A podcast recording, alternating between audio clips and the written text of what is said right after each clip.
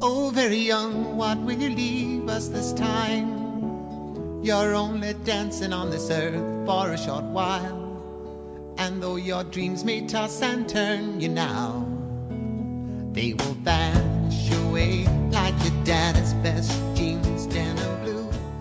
Hello and welcome to Staff Picks, the podcast for movie nerds by movie nerds. As always, I'm Mario Lanza and I will be your host on our journey through the movies out there that just need a little more love. And our movie today is not going to be a difficult one to talk about because this is one of my favorite comedies of all time. It's one of these episodes I've been trying to schedule for weeks and weeks, and it's just for some reason it hasn't happened. Like people had to back out or things were got complicated, and I finally, finally get to talk about the 1996 comedy Kingpin starring Woody Harrelson and Bill Murray and uh, Randy Quaid. So, very excited about this one. We're going to dive right into it. This is, again, one of those uh, episodes like the Bad News Bears where we're talking about one of my all time favorite comedies. So, get ready for the giggle zone in this one. We're going to have a lot of fun talking about this one. And my co host today, let's see, uh, this guy and he and I go way back. We've been in fantasy baseball leagues for years. Um, he uh, I used to run a thing on Facebook called the picture caption contest where you'd I'd put a funny picture and uh, people would try to come up with the best caption and he ended up winning that like four or five times. He's one of my all-time favorite captioneers that I know. Um, so excited to talk to him. Please welcome to the show Mr. Dennis Goodman. Thank you very much. Uh, a captioneer, that was a, a, great term. I think I'm going to start put that on my LinkedIn profile. Excellent. Yes. Well, welcome to the show, Brother Goodman. Thank you very much. Um, I have to say, like when you say talk about movies that need more love, and then you put Kingpin up on Facebook, it kind of surprised me at first because literally within or within my circle of friends, this is one of our all-time favorites. And I was going back and doing research, and I don't remember this being a box office flop. And I'm just shocked that people don't know this movie. So we're going to have fun talking about this. Yeah, it's um, it's one of those. I, I agree with you in a sense. It's not really underloved now, but it really was in its context when it came out. And yeah, like you said, this movie was a huge flop. And I'm just giving people a little uh, background on it if they don't know that the Farrelly brothers are the guys who directed this movie, and they had three outstanding comedies right in the in a row, starting in the mid '90s, where they had Dumb and Dumber, and then they had this one, Kingpin, and then they had There's Something About Mary, and widely considered three of the funniest movies of the '90s. But one of them, the middle one here, was the one that was the flop that didn't make any money, and uh, it just it was not a hit like the other two. And it's kind of astounding because I think Dennis and I would both agree on this. This is our favorite Farrelly Brothers movie, right? Oh yeah, without a doubt. Um, you know, I think Dumb and Dumber had kind of the Jim Carrey just owning the movie, and then of course, you had the famous scene with the the snowball fight with uh, uh, Jeff Daniels, which just cracks me up. And then everyone loved There's Something About Mary, mainly because of the hair gel scene. And this one just seemed to kind of float under the radar. But to me, and even as I was going back and rewatching it, it's amazing, even you know, 20 some years later, how much I still quote this movie, and and I think it's the best of three, and we'll probably get into some of the reasons why we think it's that way, but yeah, definitely the best of the three in my opinion.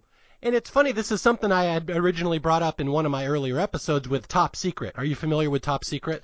Oh, very much so. Okay, yeah, and it's very similar because the Zucker brothers had they were the big comedy stars of the 80s and they had their big three movies just like the Farrelly brothers. They had Airplane and then Top Secret and uh uh, the Naked Gun. And again, it's the exact same thing where it's that middle one that kind of got left behind where people kind of forgot about it and it's like I've always thought Top Secret should be up there in the conversation with Airplane and the Naked Gun, and it never got there. But and it's very similar here with the Farrelly brothers with Kingpin. That I don't know what it is about the second movie where everyone just kind of ignores it and they only remember the first and the third. I just kind of think it's unfair like that yeah, and to this day, I can't have a cold and think of myself as being a little hoarse without thinking of Top Secret. Um, but you know, the same thing kind of happened with Kevin Smith with Mallrats. I mean, I know that's kind of more of a niche thing, and Kevin Smith has his own thing, but you know, Clerks was huge, Mallrats flopped, and then Chasing Amy. So maybe, you know, I guess the sophomore slump can extend to movies as well. Yeah, although you just kind of reminded me of something. I just have a new theory here where you mentioned uh, Jim Carrey, where I think maybe probably what happened is that Dumb and Dumber was not really seen as a Farrelly Brothers movie; it was seen as a Jim Carrey movie. Yeah. So I think, I think that so. yeah, that's probably what happened. So this is like their second movie, but to most people, unless you were in the know, you really understood who made Dumb and Dumber. You wouldn't really get that this was like just a very similar movie to that one. And so yeah, without Jim Carrey, without the big draw, this one didn't make as much money. Although it's kind of astounding when you look at that in retrospect. When this one had Bill Murray in uh, this might be blasphemy, arguably what I think maybe the greatest Bill Murray role ever. No, yeah, it's fantastic.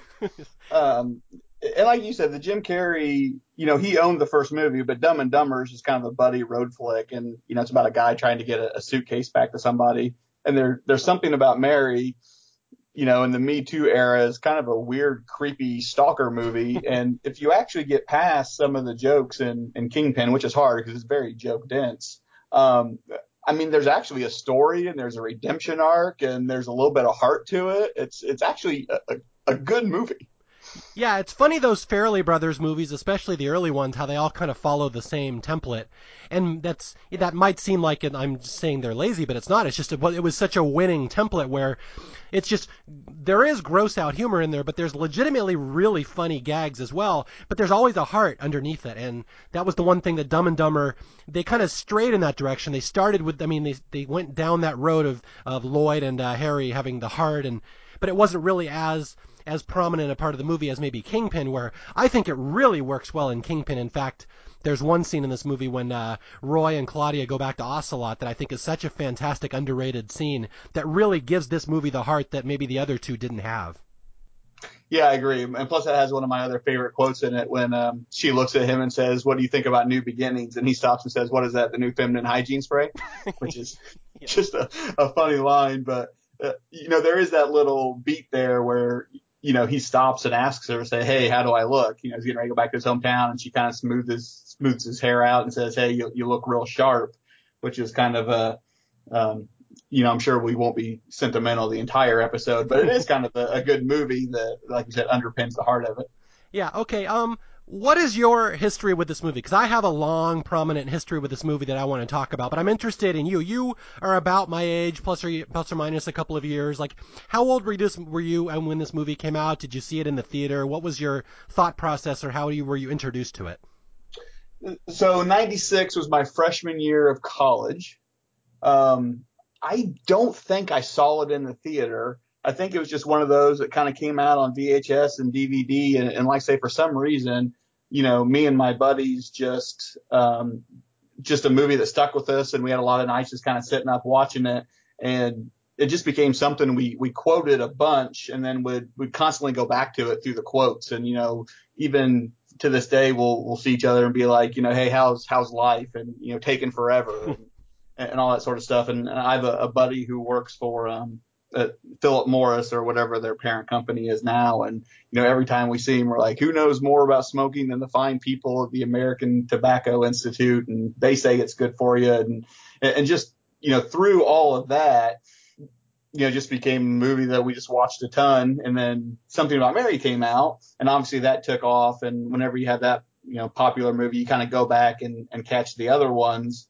Um, and now to me it's just sort of one of those we have it on dvd but it's just one of those things where if i just ever see it on if i'm flipping around the cable box at night i'll always just kind of stop and and watch it Okay, here's my my backstory on this one. My my goes long and deep here because I I grew up in bowling alleys and I'm not ashamed to admit that. I I know what it's like to spend like every evening in a bowling alley because my dad and my mom were in bowling leagues and my dad had like a 210 220 average. He was like like a, he could have been a near pro bowler. He was really good. So was that for 10 or 15 frames? That was the 10 frames. Yeah. Okay, good. Yeah, he was my dad was not Amish, although I do have a good Amish story later in this podcast.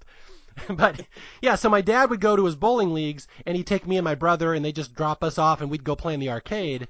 And so that was like that's like 70% of my childhood just sitting around in bowling alleys waiting for my dad to finish and just watching and then being in bowling leagues of my own. So I know I know this world very well. It's a one would say maybe a white trashy world, but maybe not so much. I don't know, but it's a it's not really a, a, uh, lifestyle that you see as much today, maybe in the 21st century, but like bowling leagues were a big deal back in the 80s. So many people were in them, and this was my childhood. So when I saw that there was a bowling comedy coming out, I thought, oh, this is going to be fun because they really hadn't been. I mean, this is is this pre Big Lebowski or post? It's right around the same time, right? I think it's a couple years before. Okay, so this is maybe the first big bowling comedy. And again, I I love Dumb and Dumber. Dumb and Dumber came out in '94 And uh, this is a trivia fact that maybe does not speak well of me, but I like saying that, that Dumb and Dumber is the movie that I've seen the most times in the theater. I, I saw it seven times in the theater. There you go. Yeah, so, so this was the follow-up to Dumb and Dumber, and it came out in '96, and that was the year that I graduated college. That was your freshman year, and it was my senior year. So, again, it was '96. I talked about it in my rock podcast. That was the year of all these movies that I was just going to the theater all the time. And Kingpin came out, and I was not all that enthused when I first saw the commercials for it. I'm like, that seems kind of lame. Like the commercials was just like Woody Harrelson getting hit in the nards with the bowling ball and stuff. like I'm like, okay, well, we're doing Dumb and Dumber again, but it's in a bowling alley. I don't think it's going to work. And this is, I'm not sure if you know this, but why this movie kind of got a boost. Which which critics were very fond of it at the time? Uh, I wouldn't have known it, but I just read an oral history, and uh, the Farrelly brothers said that what sued them after a sucky opening weekend was uh, Siskel and Ebert's review of it. Yeah, like Siskel and Ebert have basically said this was like their favorite comedy of like the 90s or something. They just were absolutely so congratulatory and amazed at how funny it was, and that's what eventually won my, me over. I'm like, well, if if a critic likes this comedy and thinks this is like the funniest thing ever, maybe I should give it a chance. And this this how uh, the time my timeline kind of all coalesces into one moment here. In 1996, I happened to be driving across the country with my wife. She was my girlfriend at the time, and we're going across country from uh, California out to visit my brother in New Hampshire. He went to college, and there was a chance, and I was excited that I was going to get a chance to see Kingpin in Amish country in Pennsylvania. yeah. See, my bucket list is perhaps a little different than other people's, but that was like in my bucket list that I'm gonna freaking get to see Kingpin in Beaver County, Pennsylvania, or whatever. so, anyway, it didn't happen. My brother and I talked about it. We were in New Hampshire and we talked about it. I'm going to go see Kingpin. It's going to be awesome. And for some reason, I'm going through Pennsylvania on the way home and it's not playing in any of the theaters, which I guess the Amish, uh, you know, bring new new releases into their theater half again faster than the English do or something. so I never got to see Kingpin in Amish country, and it haunts me to this day. But I did see it eventually that summer, and I just loved it. And I liked every minute of this movie. I loved, and I'm like, I got to go out and tell people about this movie that's so funny. And so that's my history, the the Amish slash bowling history of Mario Lanza that I, I I am very excited I got to share finally.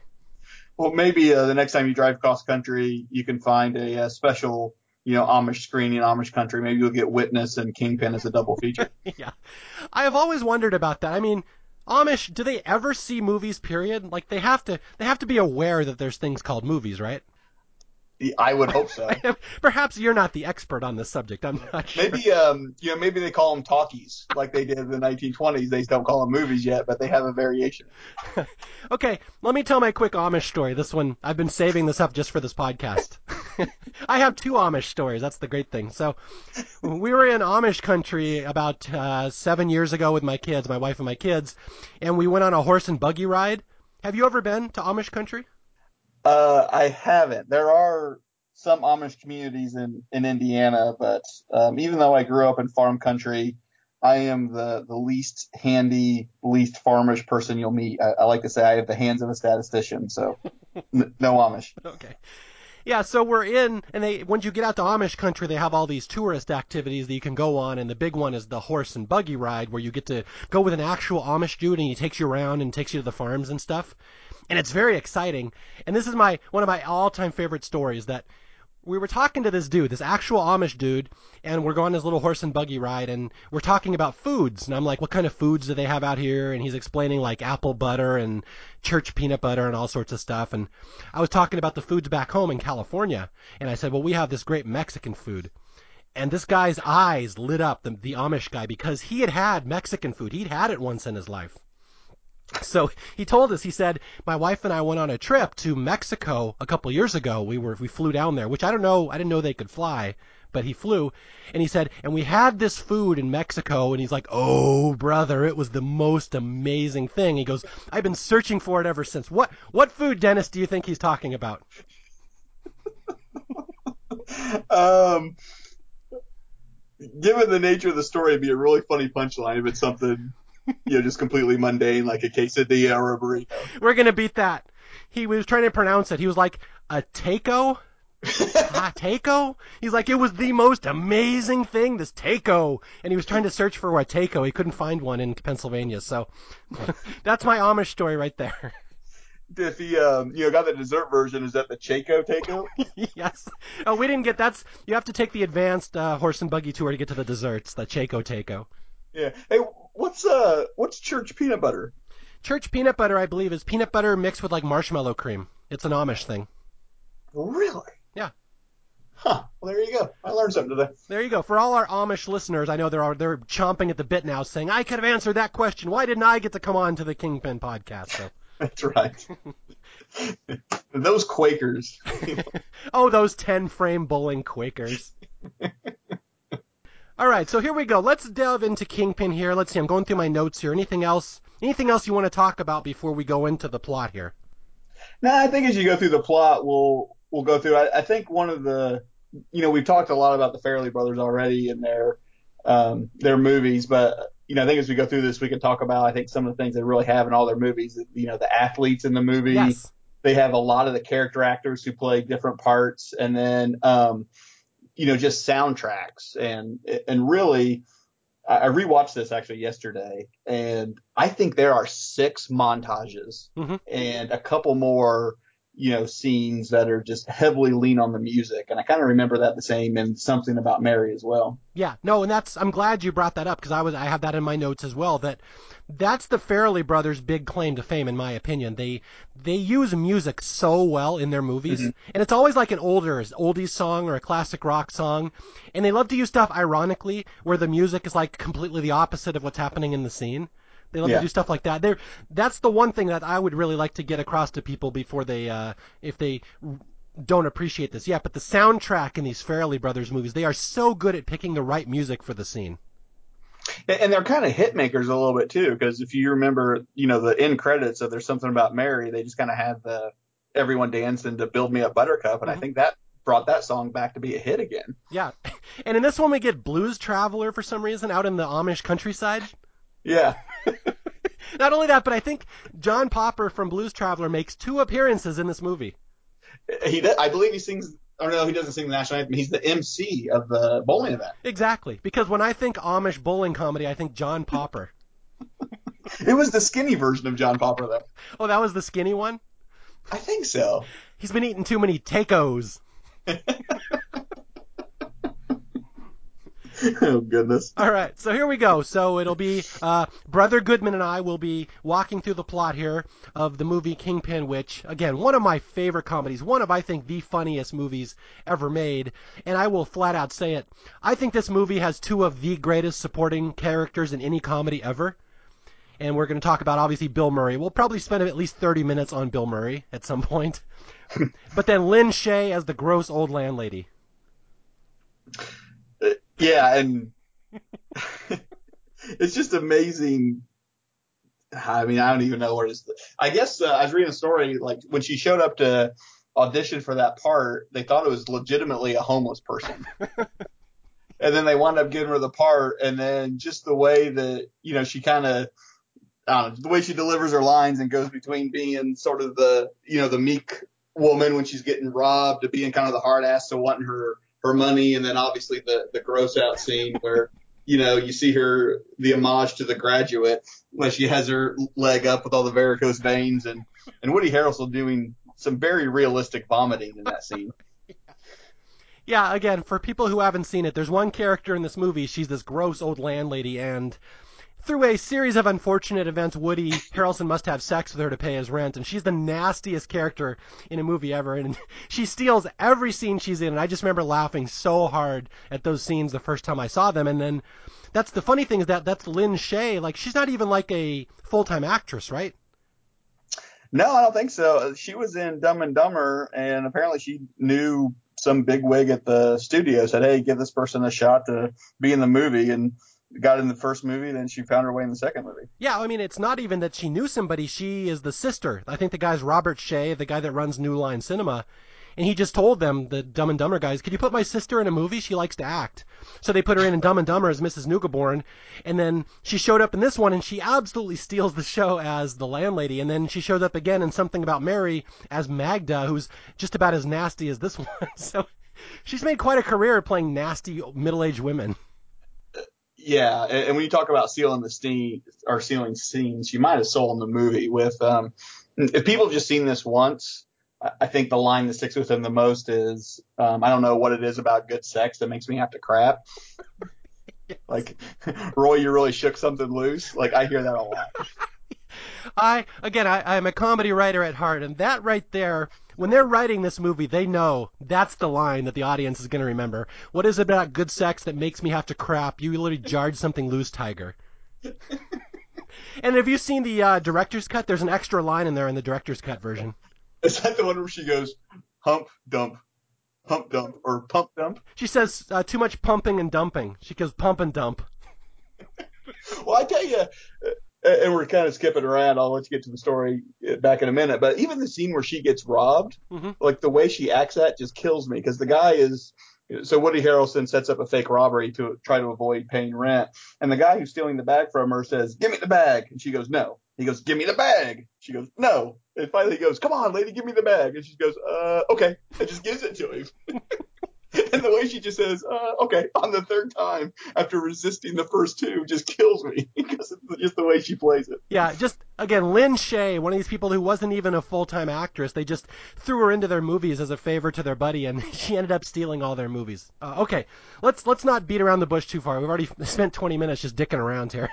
okay, so Kingpin is the story of a a uh, young man in a city called Ocelot, or a town called Ocelot, Iowa. His name is Roy Munson, and he is just a. We open the movie. It's this little Americana scene, and they have Cat Stevens playing Oh Very Young. It's a really nice scene of this little boy and his dad. The dad owns a gas station. His name is uh, something Munson, and his little boy Roy is there. And it starts with Roy and his dad talking about. He's like, "Hey, Dad, hey, you want to have a game of uh, ball or something like that?" And Dad's like, "Okay, sure, go get your ball." And you think it's going to be baseball, but it's not. They have like a little makeshift bowling alley they've set up on the side. And so, so ostensibly, Roy just goes and plays bowling with his dad every day, and it's like this really heartfelt moment. Nice little, like the start of any good sports movie, the dad and the son. Very much so. And, and then they've got a few things that are, you know, really on the nose for what you'll see later. Um, you know, he bowls the ball and says, "Oh, you put that in a bottle, it's sweeter than yoo-hoo," which comes up again. And then he'll say, "If you apply everything I've ever taught you to your real life, you'll be a great person." But you know, right there, that's you know just setting him up for for failure. Um, and then the line that comes back the most is, uh, "Son, one day people are going to use the name Munson in bowling as they think about DiMaggio in baseball," which uh, turns out to be a very false fact later in the movie. You know, one day when people say the name Munson, they're going to think winner. yeah, that's where the movie's going to go here. That Roy Munson will be the biggest loser in the history of sports ever, to the point that eventually people will start throwing around his name. I don't want to get Munsoned, like it means that they fucked up their lives and they threw away everything. so there's a line here the dad has right at the start, and it's not even the funniest line. I just love the way the Farrelly brothers write dialogue, where uh, the dad says to the son, I got it written exactly here. He's like, "You got a great gift. It's as if angels came down from heaven and put a blessing on your three bowling digits." it's such a stilted way to say that. Which, uh, again, when we get to Amish country, you'll get kind of a continuation of that joke when he talks to Ish and says, you know, God bless you too, but it's round, has hole or has three holes, and you put your fingers in it. He's like, you keep Miss Rebecca out of this. Okay. So Roy Munson is this perfect little specimen of a Midwest child. He's just a again little Americana setting and the dad is so proud of him and and Roy grows up and he becomes a big bowling champion and we get this great intro shot at the start of the movie where the opening credits are rolling where he walks into like a bowling alley and they're playing Disco Inferno and he's such a big celebrity now because he's like the amateur champion of the state of Iowa. He's a big bowling legend, and it's all you know. It's Woody Harrelson He's got these bell bottoms on, playing in the '70s and stuff. And he, as he's walking into the bowling alley, he just walks by and grabs somebody's pizza off their plate, and because Yeah. he's such a big star, he's allowed to do that. and they just cheer him, and then he he's bowling and putting on a show, and you see his dad in the background being all proud, like this is my son, my son. Roy Munson is a winner. and then they've got the uh, the send off scene after he you know comes home being state champion, where he gets you know they show him going professional and his you know very touching moment where the dad gives him the watch and you know says hey uh, I can't get this to work uh, it's a gold pocket watch can't get this to work but if you ever need to to pawn it for some bucks you can have it and then sends him on his way. Um, which kind of surprised me when I watched it again this week. Um, so what was Munson's dad's job? Do you remember? He owned a service station, right? so a guy who owns a service station can't get a pocket watch to work, especially when we figure out what has to happen for it to work. Well, the Munsons aren't known for being winners, Dennis. I was just watching that the other day, and I'm like, the guy was working on cars. He can't he can't wind a watch. What's going on here? I never thought about that, but yeah. the otherwise perfect father, the angelic Mr. Munson, was too stupid to figure out how to wind a watch. That's right. Okay, yeah, so Roy Munson is the state champion of Iowa, and they even have a sign in Ocelot saying, home of Roy Munson, amateur bowling champion. And you think this is going to be this, you know, heroic trajectory of this noble figure, which is hilarious if you know that where this movie is going to go. And he, uh, for for winning the state championship, he wins a, a solid gold ring, which is uh, also the source of many jokes for the rest of the movie. Yeah, it's. Uh, I, I'm going to say it now because I may forget. But one of the great running gags in this movie, and I'll I'll spoil it for people. But Woody ends up with a rubber hand. He's got a rubber hand, and he's got his state champion bowling ring on it. And every time he shows the ring to somebody, and he says, "What do you think of this?" They always comment on the hand.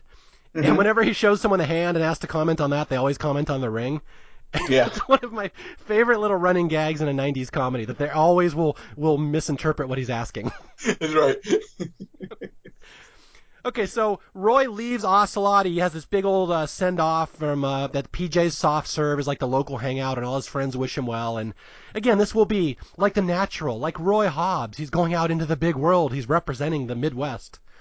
And the first scene we see is where it's his first uh, professional bowling matchup, and we see him in a showdown with who will later be his arch rival, Bill Murray, as Big Ern Ernie McCracken. Gotta love Big Ern. I uh, I was in a charity bowling event and we had to name our team, and so I called us Big Ern's All Stars, mm-hmm. and all of the all the folks. Uh, I manage a team of analysts who are all at least 10, 15 years younger than me. They're all like, Big Ern, what does that mean? um, and my heart broke a little bit that day. I'm not going to lie. Yeah, that's terrible. Even to this day, I still, but like I said, I grew up in bowling alleys. I still go bowling all the time. And when you, you know, you put your name in on the screen there and it pops up on the overhead display who's bowling, I'm always either Roy Munson or Big Ern, Ernie McCracken. and again, it breaks my heart because I don't see anybody else do that. So again, just my bucket list may be uh, different than other people's bucket list. We'll just say that. But I think, uh, I mean, we we get kind of the first sense of Bill Murray in his first scene. He's like doing the thing where he's acting like you, you first think that he's a TV announcer. Mm-hmm because he's you know setting up his shot. Roy has a shot to beat him in this tournament, and he's like, you know, take it from me. Right now, your what bladder feels like a overfilled vacuum bag, or I forget the exact quote, but he's he's talking, and you he's in that voice, so you think he's an announcer, and then all of a sudden, Roy turns around and looks, hey, I wasn't talking when you were bowling. yeah, it's just a great setup to the character. Yeah, the the exact line that I have written down here, where Bill Murray is commenting on Roy as he's about to bowl. And again, anybody who bowls know this is a faux pas. You don't talk when somebody yeah. else is going through their backswing. And Bill Murray will just repeatedly just talk all through Woody's bowling.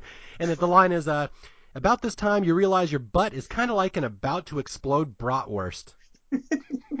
Woody's like, "Excuse me, I wasn't talking when you were bowling." And so Bill's like, "Oh, I'm sorry. Was I saying that out loud? Sorry." And then there's a great dick move where Woody's just about to bowl, and then Bill Murray says, "Good luck," like right at the last. Yeah. okay, we have to talk about this. The legend of Bill Murray.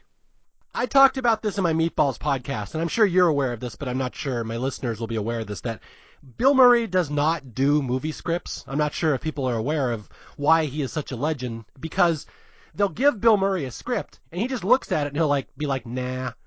And he just makes up dialogue. Every like uh, almost every line he does in a movie, especially in his later years, is just him improvising. And that's the thing in Kingpin. Every single line he does here is this asshole villain, Ernie McCracken. He's just making up on the spot. And the Farrelly brothers would say anything he does is funnier than the script. So, like, we didn't mind at all because it was just amazing watching him work. So, again why I keep repeating this every time we do do a Bill Murray movie. That's the legend of Bill Murray that he absolutely steals every single scene he's in in this movie, and every single line he gives is uh, is uh, improvised. And it's funny because in some of the scenes, I think you can really tell he's improvising. Like there's a scene in the diner where Woody Harrelson he asked Woody Harrelson to leave, Yeah. and there's this table of people uh, who obviously are extras, and so he looks at him, and you know Big Ern's obviously a, a womanizer, um, if you've seen the movie, and he looks at this table of women, and he goes like, "Hey," and like this older woman um, is sitting next to a, a younger daughter or maybe another extra, and she goes, "Hey," and she her face like lights up, like, "Holy cow, Bill Murray's talking to me!" And then he stops and he goes, "Not you." You, hey, how you doing? Talks to talks to the daughter. It's just such a perfect Big Ern moment, but you can tell that those those women weren't ready for him to talk to them at all. Yeah, it's amazing because you can tell they're not even in focus in the shot. They're just kind of off Yeah. to the side. And Bill Murray's just flirting and being a dick to the extras. yeah, okay. Yeah, so that's the scene. So that's that is going to be the big uh, story of this movie that Roy Munson, this little farm boy, and this streetwise hustler asshole Ernie McCracken, and the their first matchup, uh, Roy Munson wins in the tournament. He knocks off Big Ern, the bowling legend, and Big Ern gets mad about it because you don't beat him. He's too good, and he ends up putting sugar in uh, Roy Munson's gas tank, and so Woody, Woody breaks down. Roy Munson breaks down, trying to drive to the next tournament, and somehow they end up at this diner together because Woody's car has broken down. Yep. And this is the scene that you were talking about. One of my top 10 favorite scenes in this movie where it's just them sitting at a coffee shop diner talking about their lives. Right. Yes.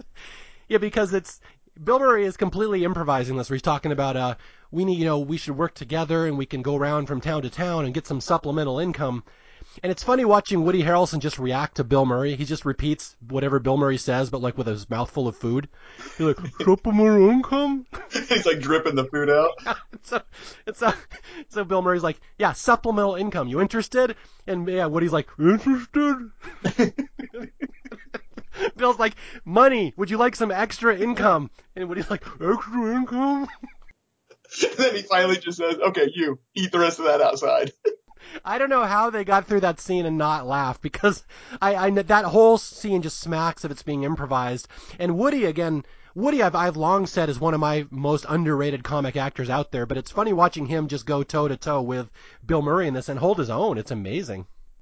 It really is. Um, the whole scene just cracks me up. I mean, I can't really add much to to what you said on. I guess to give more context on the scene for people who haven't seen it, you know, this is basically, you know, as you said, the natural's gone off. He's trying to make his way. He's already running into problems, and now he's trying to, you know, he's struggling and trying to figure out how he's going to stay on the tour. And it's it's really one of those scenes where, you know, Bill Murray's trying to bring him to the dark side a little bit, but he can't actually, you know, tell him that he needs to cheat or get extra money or whatever. So he's just trying to lead him there. But Woody Harrelson isn't really paying attention and kind of figuring out what he's trying to do. So to watch him go through those machinations is pretty funny. So if this were the natural, does that mean that Bill Murray is Memo Paris? It's been a while since I've seen The Natural. So is that the one that shoots him? Yeah, that's Kim Basinger, the one that tempts Roy Hobbs right off the bat and ruins his innocence. There you go. Winds up shooting him. Yes, this the first time that Bill Murray has ever been compared to Kim Basinger. yeah, so they end up teaming up because this streetwise, streetwise uh, uh, Big Ern and he basically convinces Woody that we have to go around and we have to go around and hustle people to make some extra income. That's what bowlers need to do to live. And their very first hustle could not go more wrong. Well, well, there's the even before they get to the hustle, there's the great scene in the stairs leading up there oh yeah. where Woody's like, "Hey, I uh, not sure if we should do this," and you know, Big Ern's like, "It takes guts, kid, to uh, you know, call home and say that you can't make it. Let's let's get out of here so you can make that call before your parents get to bed."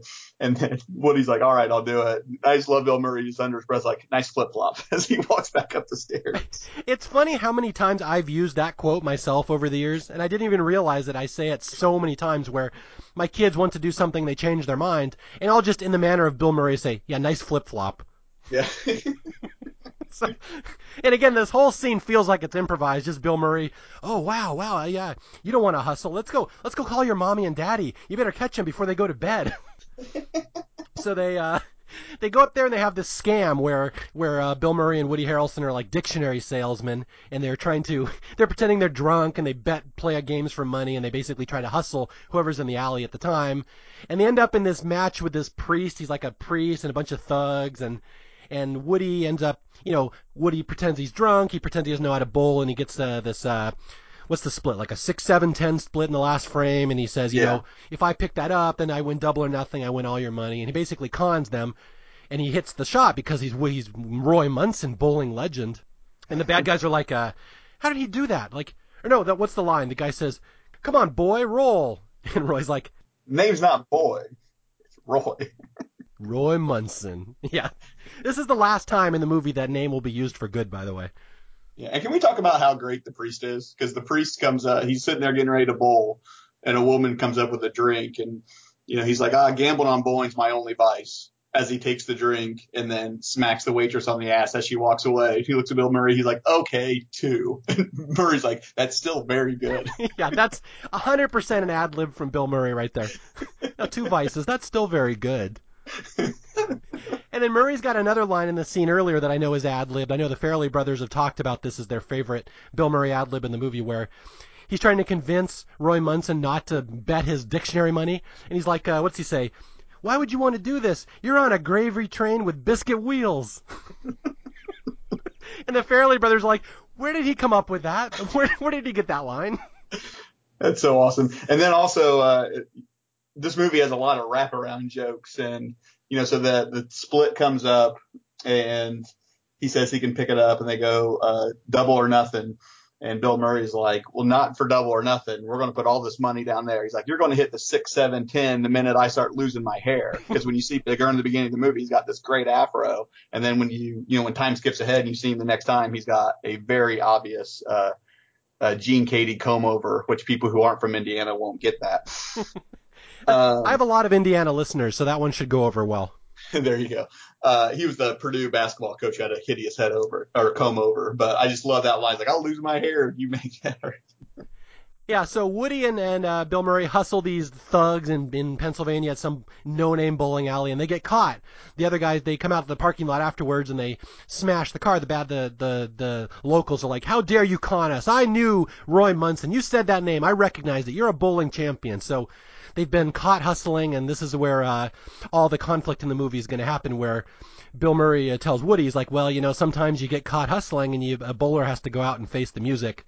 So Woody, Roy Munson comes out of the car to go face the bad guys and, and Ernie's like, and that bowl, bowler that's going to face the music is you. And he drives off and leaves poor Roy Munson and to say this doesn't end well is an understatement. Is that basically the uh, thugs will take Roy Munson, insert his hand into the ball return, and chop it off, basically like a uh, like a wood chipper. And that that is the end of Roy Munson's right hand and his bowling career. He is now a one-handed has-been. And by the way, the the guy who cranks on the machine to turn up to high power, he has this look of near sexual glee at the injury that's going to happen to Roy Munson. It's the only one that's close is the the guy in the Princess Bride who almost gets off when um, Westley is on the torture machine. but the look on his face as he flips that machine, knowing that they're going to take his hand off, it, it's just creepy. It like gives me nightmares. And that's one of the Farrelly brothers regulars, that actor, if I recall. He's in all of their movies. I think he's the he's in a wheelchair and he's the one and there's something about Mary that basically watches Ben Stiller move these huge pieces of furniture and is yelling at him to go faster. Yeah, and I think he's in Dumb and Dumber. He's one of the guys outside Lloyd and Harry's apartment. They have a couple guys that just hang out there. I think so. It's, yeah, that's the one of the things Dennis mentioned earlier in this podcast that the Farrelly brothers use the same actors in all their movies. They have all these stable of all their friends and stuff that they rotate through the movies. So yeah, the so Roy Munson gets his hand chopped off, and we have one of the greatest Farrelly brothers scenes here where. Woody's getting his hand shredded in the ball return, and we immediately cut to a wood chipper. yeah. was that pre Fargo? Um, this was 96, so it was two years after Fargo. Okay, Yeah. So the wood chipper trope had been established by now. that's right. Okay, so so now we flash forward. Now it's 17 years later in the future, and all of Woody or all of Roy Munson's uh, future has been dashed. He's now a has-been. He's lost his hand, and we get this wonderful montage. Like you said, there's six montages in this movie. This is the first one of what Roy Munson's life is like now, and uh, again, the music is what really makes this scene as they play "It's a Beautiful Morning." Yeah. Why don't you explain to people what Woody's reality is now, what Roy Munson's reality is now? Well, the the scene after the wood chipper, the music plays, and you hear an alarm, and the alarm goes off two or three times, and then it's uh, turned off by a hook going through it. um, and then you see Woody's right hand has been replaced by a hook, and shows him getting up and and leaving to uh, go to a bowling alley where I think he manages to rip out the sleeve of his coat with the hook. He breaks the rearview mirror. Um, as he leaves the apartment, he goes through uh, or goes past two guys that are just sitting there who are two of the great lackeys in, in movie history. Uh, some of my favorite lines. He um, one of the guy, he's asked the guy, "How's it going?" or "How's life?" and he goes, "Taken forever," and he's breathing oxygen. And then I, I think one of the other guys looks at him and goes, "Hey Roy, can you get sick drinking piss?" Roy goes, uh, "I think so." He's like, "Even if it's your own." Uh, too bad I don't have a doctor on the show that can back that one up. I'm not sure what the research is on drinking your own piss. So they basically show him getting in the car and he's driving off to a bowling alley to see that this once great champion is now reduced to being a bowling alley uh, supply salesman. Yeah. Going around trying to sell things like novelty condoms and lane oil to um, small bowling alleys who are basically just as annoyed that he's there that he's annoyed that he has to be there. Yeah, this is Roy Munson's reality. He's a one-handed, fat, bald guy that sells condoms for novelty machines in the men's room. Yeah, and he's um he's doing a lot of drinking. You see a lot of empty bottles around his apartment. The first thing he does after he breaks his alarm clock with the hook is uh takes a big swig of Jim Beam, I believe. um, which always I'm like, it's 17 years later, you're still breaking stuff with a hook. I mean, the learning curve on those things must be pretty bad. Yeah, well, again, keep in mind who his father was and his father's mechanical reasoning skills. Maybe Woody in 17 years has still not figured out the hook. right. And he gets into this car, which is about three different tones with different parts and doesn't work. And it's, uh, yeah, he's, he's just, he's down on his luck a bit. Yeah. So Woody is wandering around, basically just uh, selling uh, novelty items to bowling alleys around Pennsylvania. And one day he's in this alley, and he just happens to hear out of the corner of his like corner of his hearing behind him, somebody bowls an amazing ball, and it hits the pins with all this force. And he kind of turns around because he's like, he used to be a bowling legend. He knows that sound. And this is where we meet one of the other major major characters in this movie, Ishmael, who is a uh, in only the Farrelly Brothers universe would we have an Amish bowling prodigy. yeah, Woody walks up to him and has a line here, which is a wonderfully dirty line if you take it out of context, which I've always loved. He says, "You stroke a hell of a ball, but I bet when you're off, you leave a lot of buckets." and by the way, I just love that whole thing. And this isn't even a comedy thing, but I know you and I are big baseball guys, and the little nuance of him just hearing it the first time, because if you hang around a ballpark long enough Mhm. and you have these complexes where there's like eight or ten fields, or you're at a major league game and you're maybe distracted, a well struck baseball is one of the greatest sounds in the world. So people are like, oh, how can you tell that from hearing? I'm like, you know what? In sports, sometimes you actually can tell the difference between a good and a bad player just by the sounds that it makes. I always kind of like that detail. Yeah, no, that again, it is a, it's a this is a sports movie deep down, and it will become much more of a sports movie towards the end. But yeah, like you said, the little details are there that you can hear the difference, and that. And you've played baseball, obviously. It's even hitting the ball. Like if you hit a ball perfectly, you don't even feel it. It's as if you never even touched the ball. Yeah, I remember the one time that happened in my life. Oh, wait a minute. yes. Yeah. So anyway, Roy Munson goes over to Ishmael and says, "Wow, you uh, you're an amazing bowler. Like, what's your average?" And Ishmael's like, "Oh, I don't know, 265, 270." And for people who don't know, a perfect game in bowling is 300. So if you're bowling a 265 or 270 average, that would rank you one of the top bowlers in the world if you're almost perfect every single time. So Roy's ears perk up. He's like, "Oh my God, you bowl that high?" And the the guy's like, "Yeah, um, see you later. I got to go home." And so Roy is very intrigued by this bowling guy who bowls a near perfect game every time. And so he finds out this guy's Amish, and Roy tracks him down. He's like, "How would you like me to manage you? I'm a uh, I'm a bowling manager with my expertise. I could train you and we could make all this money. And he's basically this is all Roy has going for him at this point in his life. That all he has to do is all he can offer is his expertise. So he offers uh, Ishmael a, a position as his men as a trainee, and Ishmael says, "No, I can't do it." And Roy, in in typical Roy Munson winner fashion, says, "You suck, you loser, you fucking Amish don't deserve a car." so it doesn't end well. And I love even from the beginning how they basically set you know Ishmael up as just a big man child. Yeah. Like he basically is like a kid. So the bike that he's riding back, is obviously it's a bike, has one of those great big baskets on the front that you have when you're eight. yeah. And then when Roy tells him that he sucks, you can hear him ring the little bell. They're like ring, ring, ring, ring as he's coming back off. Okay, and now a little bit of trivia here. You may know the answer to this, but I bet not everybody does. Who was that role Ishmael Borg written for? Who was the first choice to play Amish bowling prodigy manchild? Uh, I'm glad you brought that up because I read it was actually Chris Farley. Yes, and he would have been perfect. That is the perfect role that Chris Farley could have played, this little man child, idiot man child, and it will always haunt me that this movie, that we did not get Chris Farley in this movie because I think he was uh, committed to Black Sheep or something at the time. He couldn't do this one. But I do think this is the movie that would forever have cemented him as comedy legend. That's interesting. I um since I read that I've been thinking about this more and more and I think the thing I love about Randy Quaid in this movie is that he plays someone who's older but still has the sensibilities of a kid. Mm-hmm. I worry that if Farley would have played it, he would have played it like an old man acting like a kid. And I know that seems very different. You know, just almost like a like a stupid adult or something instead of someone who wasn't really seasoned in the world. I think it would have been really, really interesting. I, I think it it would have been a lot different, I think. And maybe just my recency bias, and I've seen this movie 20 times with Randy Quaid in there. I just, I don't know. I can't, I can't project Farley, and I've just seen Randy Quaid in there too much. Yeah, see, to me, I've always thought that Randy Quaid's probably the weakest part of this movie. And maybe that's not that that's such a bad thing because everyone else is so good in it. But I do remember, um, you know, Bill Simmons, right? Oh yeah.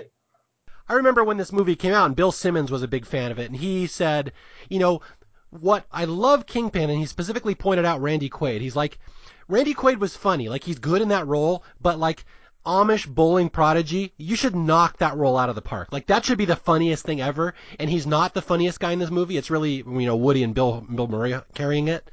Bill Simmons said, "What I would have loved to see was see Will Ferrell in his prime playing playing Ishmael."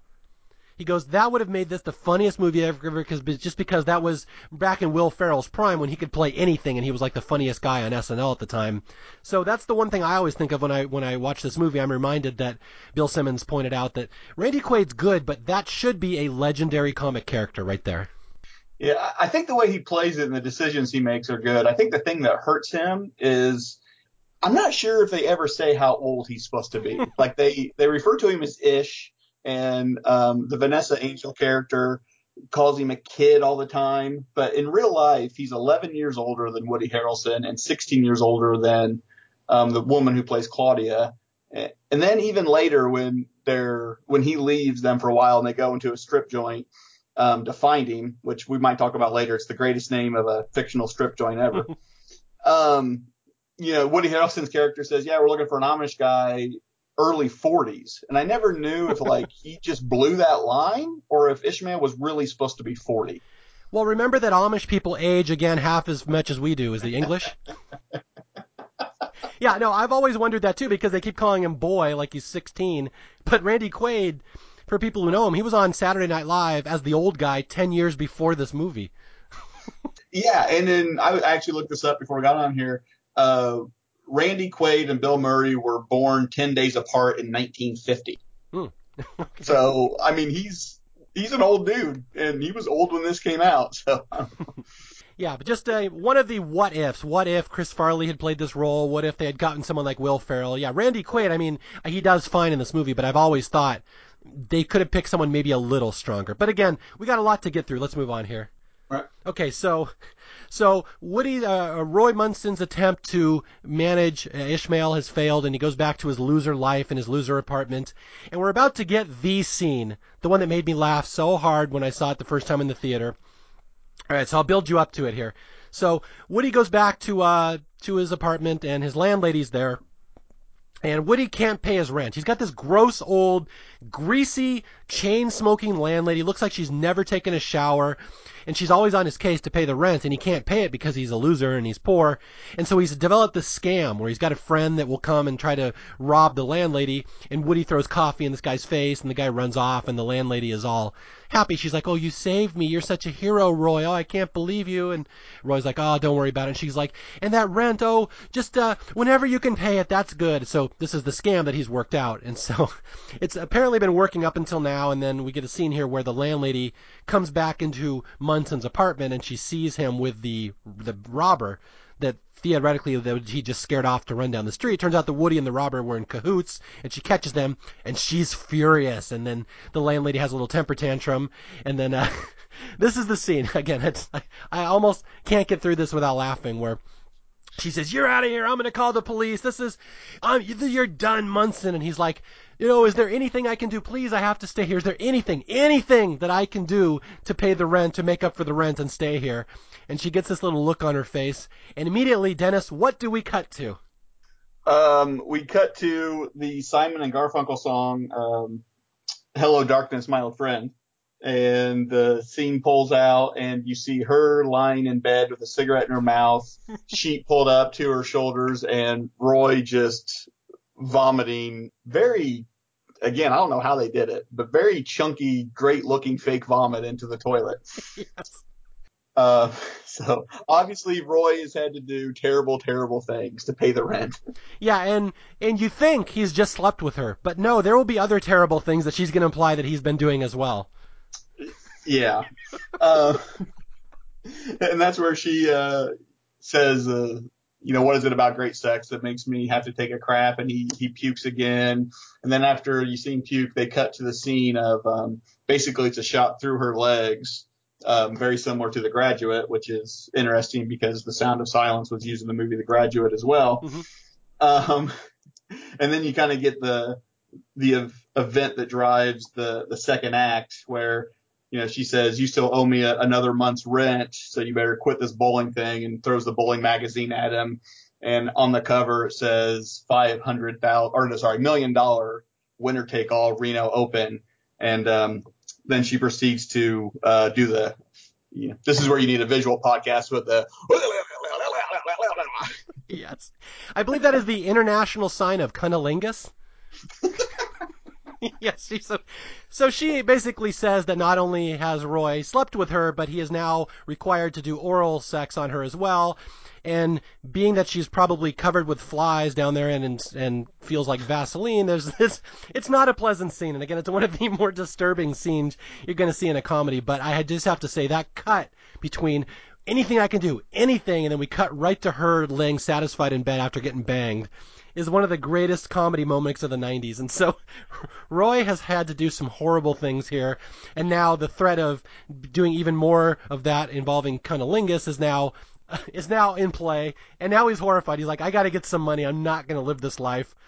And yeah, so so he sees And I love it when she, what again, one of the great subtle lines is, you know, as she walks in to reward him for being valiant, you know, her line is, Roy, I know how you like to drink. She's got like this great big thing of booze, but it's like, of all the, the characteristics of Roy Munson that you can do, it's like, you know, hey, I, I know you like to drink, so here's a gift.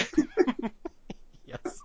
Again, just one of the great moments in the 90s, one of this this scene right here. And so this drives the second act where Roy has to go get Ishmael. He's like, there's this tournament coming up in Reno. I have to get this kid. I got to train him. So he drives out to Amish country again, and this is where, in the the brainchild of Roy Munson, how he's going to do this, he's going he's going to pass as an Amish person himself. He's a brother Hezekiah Munson with a terrible with the Irish, Irish accent. accent. Yeah, he's got an Irish accent because that's what he thinks the Amish people sound like. hey, top of the morning to you. And it's so great because when he shows up first at the house, the, the Amish mom obviously knows he's full of shit, but she just, you know, just, she can't turn anyone away, probably because it's in the religion or something that lets him into the house anyway. Hey, there any shingling or butter churning you doing? yeah, that's one of the best understated jokes in this movie that he thinks the Amish people are Irish. I'll find your Lucky Charms. it's not even a good Irish accent. It's so bad. And then there's the scene where he's sitting down and they say, "How many um, how many kids do you have?" And he says, "None that I know of." And he catches himself saying it normal. So then he flips back to the Irish accent and says he was in a, a nasty cheese grating accident when he was a wee boy. Yes. Back when I was plunging and scrubbing and faring away with Tom Cruise.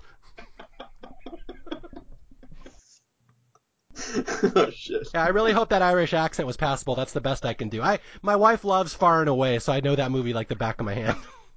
I can't do British accents. I ever try to do a British accent, I sound like a cheap version of Apu from The Simpsons, so I don't even try.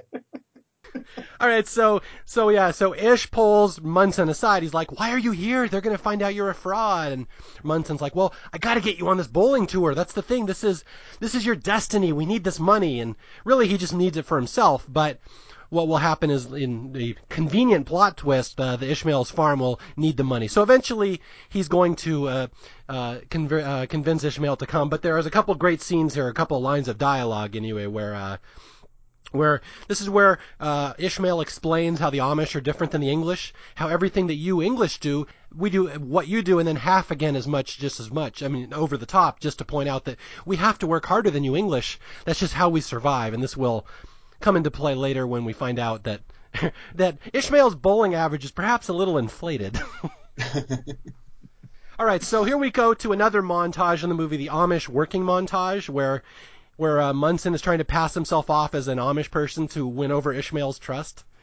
And a couple great gags in this one, and I will I'll spill my favorite one where, where just some really filthy, dirty jokes in this movie that they they don't spell out how dirty they are. You kind of have to get it to realize what they're talking about. But the one about the bull, this is the one that absolutely killed me when I saw it the first time in the theater, where, where Roy Munson wakes up early to do the Amish char, uh, chores to kind of help out and to prove his worth, and he goes out and he decides he's going to milk the cow. So he walks up to the other Amish people and he's got a big bucket full of milk and a big mustache as if he's been drinking it. And he's like, he's like, you know, I was out there, I got up early and I was milking your cow. And he's like, she sure is a stubborn one. Just, I just keep working and working and working and nothing comes out. And then bam, all at once it all comes out. She sure is a gusher. and he's drinking the milk and the lead Amish guy's like, we don't have a cow. We have a bull. and if you listen closely, right after he says we have a bull, and they go back to Munson before he says anything, there's a sound in the background. That's just perfectly inserted. so Munson's drinking a bucket of what probably is not milk, perhaps is something else, something creamier. And he, and uh, I always love that Woody Harrelson sells the joke by just before the scene ends, he's kind of staring there and he's like, "I'm gonna go brush my teeth." the thing that sells it from the beginning is he's just so happy. He's just bouncing up there. The milk is just, you know, it's overflowing and bouncing around. He's got the milk mustache and he's just so proud of himself. Yeah.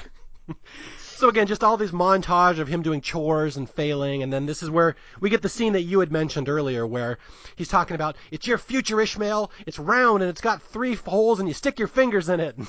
And Ishmael's like, "You leave Miss Rebecca out of this."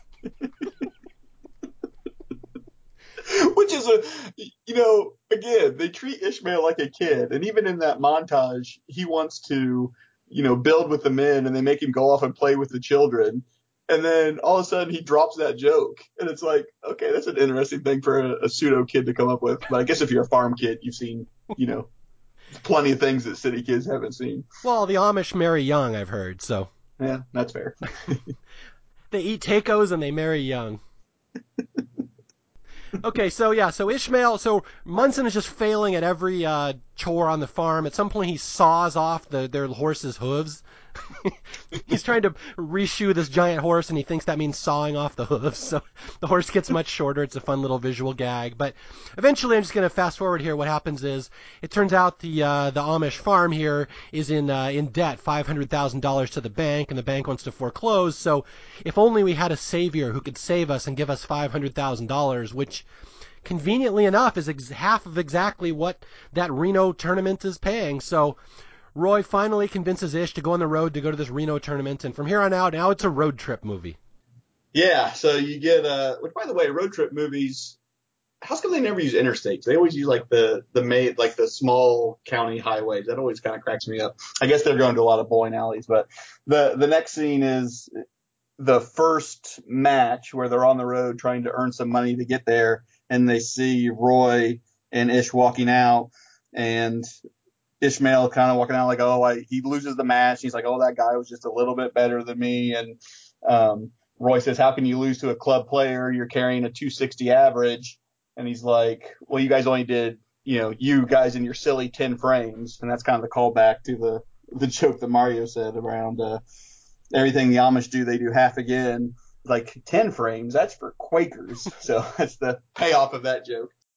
Yeah, so it turns out that Ishmael's perhaps not as good a bowler as Munson has in, has thought he was. That it, he got his average over 15 frames. So he's only about a 180 bowling average, and uh oh, now we're screwed. So Roy wants to give up. He's like, screw this, you're not going to win this tournament. So he, he ditches Ishmael on the side of the road, and he's about to leave. And this is where we get the moment of reckoning for Roy Munson, if he should train this kid and make him a great bowler, or if he should go back to his uh, apartment. And you think maybe it would be his, uh, his conscience or his honor that makes him make the right choice, but no. What really makes him give Ishmael a second chance is what is it, Dennis? What is the sight that he sees in his rearview mirror before he goes back to his apartment? he sees uh, the landlady, uh, I believe, giving, uh, what did you say, the international sign of cunnilingus. Yes. The ISC. yes, the the ISC. Munson is about to go back to his apartment, and he looks up and happens to catch a vision of his landlady doing the it's the, the, grossest thing. And he's like, ah, and he's horrified.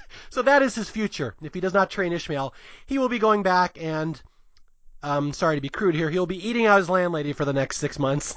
And that's not where you want to be. So he's like, all right, well, I'll give Ish another chance. And this is where I think we hear Munson for the first time, where, where uh, Ishmael's like, yeah, I was worried I'd get Munson out here in the middle of nowhere.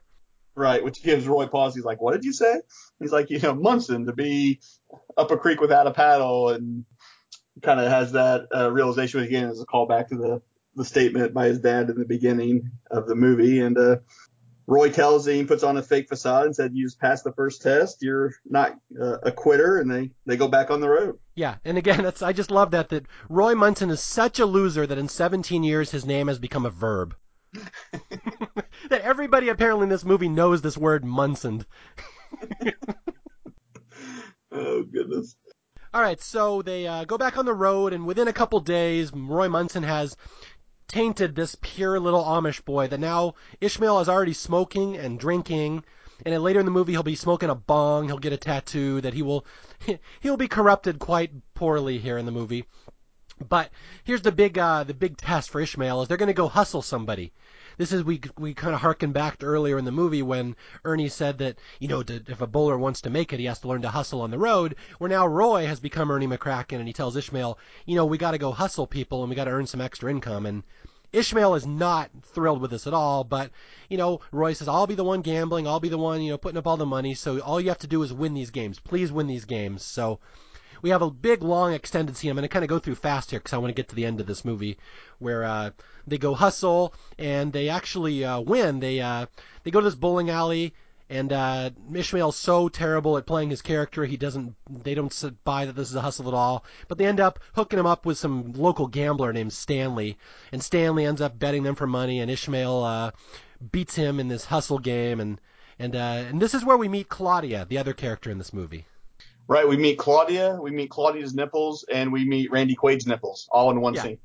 Yeah, so that this this hustler uh, Stanley, he's got a girlfriend Claudia. She's like you know the mob girlfriend, and she's kind of smart mouth and sassy. And through this game where they're doing the hustle, the the gangster ends up slapping her, and she's mad. And so when uh, Ishmael and uh, Roy get caught hustling, they're about to get stabbed, and, and Ishmael's about to lose his hand, just like Roy lost his hand. What happens is Claudia, the girlfriend, helps them out because she'd been slapped, and she's not going to take that from her boyfriend. So she ends up escaping with Roy and Ishmael. They flee on the road from this gangster who's trying to kill them.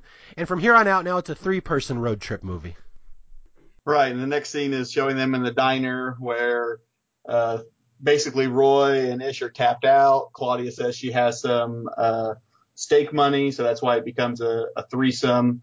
And then you get the scene where you get another Farrelly Brothers staple, uh, athletes in movies, and you get a cameo by Roger Clemens. Yeah, that's something I'm glad you brought up because I was going to talk about that. That, like I said at the start of this podcast, the Farrelly Brothers tend to use a uh, a template of movies, how they do movies. They'll just kind of repeat the same formula, and they always use the same type of songs, the same type of road trip movie. And like Dennis said, they always have a professional athlete in one of their movies as a cameo and I'm not sure if people are aware of this. In Dumb and Dumber, they have uh, Cam Neely, a famous, famous hockey player, as Seabass, the bully.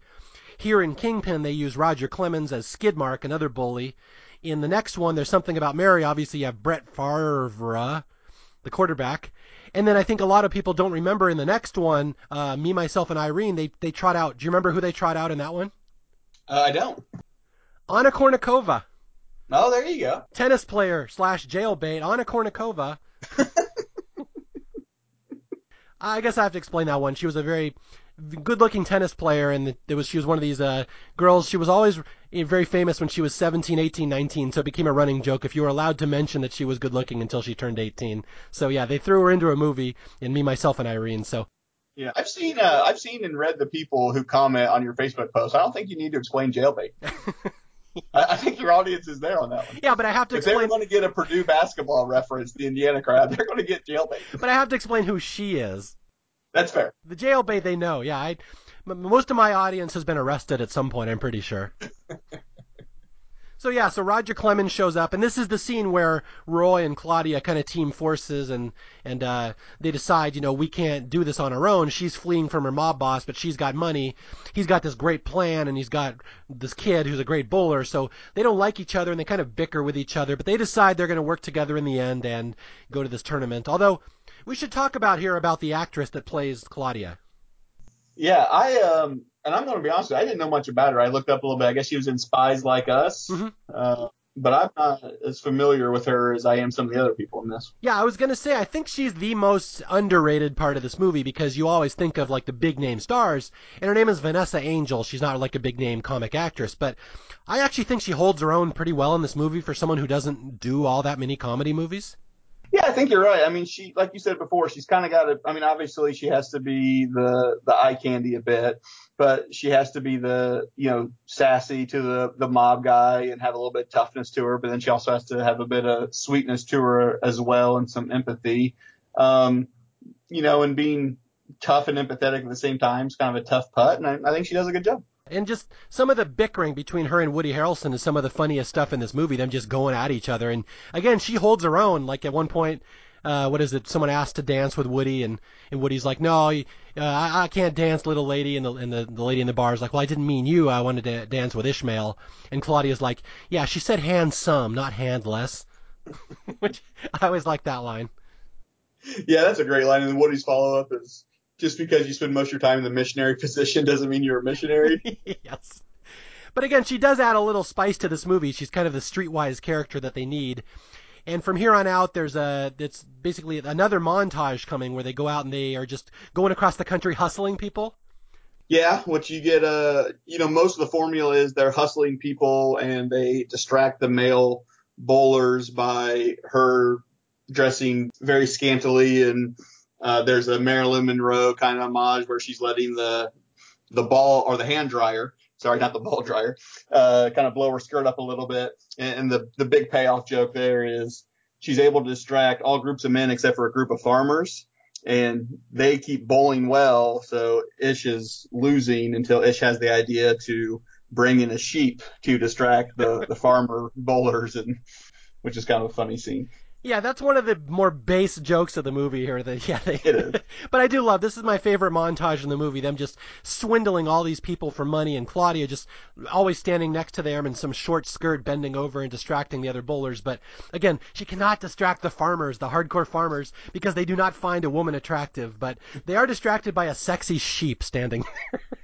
and there's another great joke at the end of that montage where a old woman in an electric scooter loses and then she gets out of her coin purse and she's like, sorry, I don't have a lot of money. And they cut to a scene of the car with the, um, the scooter bungee to the back. So obviously they just took this poor woman's scooter as payment. yes. No scruples on the Claudia Munson Ishmael trio that they they beat an old handicapped woman in a bowling match and stole her motorized wheelchair. Although I have to say, going back to uh, Vanessa Angel as Claudia, the scene where she cannot distract the, the farmers, only the sheep distract the farmers, when they cut to her looking all dejected, realizing she was less sexy than a sheep, I just love the look on her face when she's so pissed about that. Yeah, and Roy has to give her like a little a little hug to make her like, hey, "Buck up, kiddo. You're still sexy to us." okay, yeah. So all things are going well, and Roy and Claudia are doing well, and then at a certain point in the trip, Roy gets greedy. He's like, I don't like sharing the money with Claudia, so he and, and Ish decide to sneak out in the middle of a night at a hotel. And Claudia catches them out in the car, and there's a big fist fight, a kind of a comic fight between uh, uh, Vanessa Angel and Woody Harrelson, capped by where he starts slugging her boobs. Yeah. That's interesting. But anyway, she wins the fight, so and in the middle of their fight they realize, hey, Ishmael fled. So Ishmael is upset that his partners are fighting and we get this whole little subplot here where he bails on them and I don't want to waste too much time on this because I want to get to the end of the movie here, but they have to reconcile and go round him up again and get to Reno. There's a it's like a a speed bump in the plot here for a couple minutes. Yeah, which always kind of surprised me because the fight was no more than three minutes, and they just say, "Hey, Ish is gone." I'm like, okay, why don't you just look in the immediate area? It's not like he's moving fast, but anyway, apparently he made it very far down the road. that's that's a good point. Randy Quaid can run. He runs like Forrest Gump. there you go. All right, so here we get a scene, and right, it's I mentioned this at the top of the podcast. What I think is maybe the most important scene in the movie, because I think if this scene is not in the movie, the ending doesn't work as well as it does. And this is where Roy and Claudia kind of reconcile, and they realize they can't fight and they can't be greedy, and they're driving around looking for Ishmael, and they happen to go through Roy's old childhood town of Ocelot. And it's very sad. There's a, if I recall, the, the music playing here is "This Perfect World" by what Freedy Johnston or something like Freedy that. Johnston, yeah. yeah. And so Roy is confronted with his past. Now he's going back to where he was a childhood, you know, bowling legend and prodigy, and he sees the whole town is like all shut down, like all his favorite haunts and childhood places are all torn down, and his dad's old gas station is shut down, and his dad is dead, and and it's just kind of this sad, poignant scene where he realizes what a loser he's become in life. And she kind of sees him what he once was, and Claudia and Roy talk, and it's again a very nice scene. And again, this is the one. This is the in a comedy. If you don't have this scene, then the characters aren't very humanized, and that's why this is an important scene to have. That we really start to feel for Roy Munson and all the crap that's been piled on him his entire life, and what a failure he was. And he even admits he's like, you know, I did nothing. I blew everything. I, I screwed up my life. And she's like, well, your dad would be proud of you. You know, you you're training Ishmael. And Roy's like, no, I'm. He wouldn't be proud of me. My dad knows I'm a I'm a hack. I'm a failure, and I'm just scamming him. So it's a very sad moment where you actually kind of root for Roy. You kind of feel bad for him for the first time in the movie, and it will become important because he's going to become very prominent to the story in the last 20 minutes. Yeah, and I think the scene you just talked on right there, basically just that one line where Woody Harrelson's like, nah, he wouldn't be proud, and kind of hangs his head and walks off. I think that, you know, is kind of the, the 10 seconds that makes that entire scene, which sets up the rest of the movie. Yeah, and so they they finally make up Roy and Claudia, and Roy's like, you know, I'm going to try to do better. I'm going to try to be a better person, and I hope I don't get Munsoned out here. so they go and they retrieve Ishmael. He's like working in a strip club for some reason. What's the name of the strip club, by the way? All right, you tell me. I did not. Was it? Is it Bo Peeps? Is that it? No, it's Stiffies. Stiffies. What is Bo Peeps from? Why do I know that? Why did I think it was that? I don't know. I was watching that last night. I'm like, the name of that really Stiffies, and we go on the IMDb page, and there's Richard Tyson. He plays the owner of Stiffies. yes, Richard Tyson. I should point out we did a movie of his on Staff Picks earlier, Three O'clock High, where he plays Buddy. Uh, what is his last name? The bully. Ah, whatever. But anyway, that's Richard Tyson. Yeah, he shows up here in one of his other movies. Okay, so the three of them are back together and they make up and they apologize to Ishmael and they drive to Reno and here we go. The the wonderful last 20 25 minutes of this movie where they get to Reno and they're going to go enter the bowling tournament and Ishmael's going to be win this and win the money for his farm and they're all going to they're they're all going to have a happy ending. Although now all of a sudden we get a character from back earlier in the movie who's going to show up here and just steal this movie the last 20 25 minutes. all of a sudden, Big Ern turns out Big Ern, Ernie McCracken, Bill Murray is here in this Reno tournament, and he's like a big bowling legend now. He's like the king of bowling. Like all the announcers talk about what a great guy he is. He's amazing. He's like the the Cal Ripken Jr. of bowling. Everyone loves him. He's admired. And so Roy Munson is faced with his past. That this is the man that ruined my hand in the ball return. And here we go. The conflict where they meet up at the uh, fateful meeting at the potato bar. Yeah, and the before he gets there, there's someone interviewing him, which I think is such a great Ernie line. They're like, "What's the, um, you know, how can you, or who's your biggest opponent?" And he's like, "Me. If I fall down and you know hurt myself, I won't win." And then the reporter goes, "Well, tell me a little bit about this paternity suit." And he's like, "Oh, that's that's hogwash. That's nothing. I pulled out of her way early." and as he's saying that, every woman that walks by, he's like, "Hey, what's your name? I'm in 1103." Again, just Bill Murray improvising, just saying. He hasn't played the villain in very many movies. Is there any other movie you can think of where he's the bad guy? You know, I was thinking about this, and there's a few movies where he starts out the bad guy, like maybe Scrooged or a little bit in Groundhog Day, but then he always has kind of a redemption arc. I don't think there's any movie where he's soup to nuts a bad guy. Yeah, that's actually a good point. I never thought about that. That he is he plays a good villain and then turns good. But in this one, he's straight villain all the way, and he's so good. Again, one of the best villains in any sports movie ever. Ernie McCracken. Just every line that comes out of his mouth is pure smarm, just pure asshole.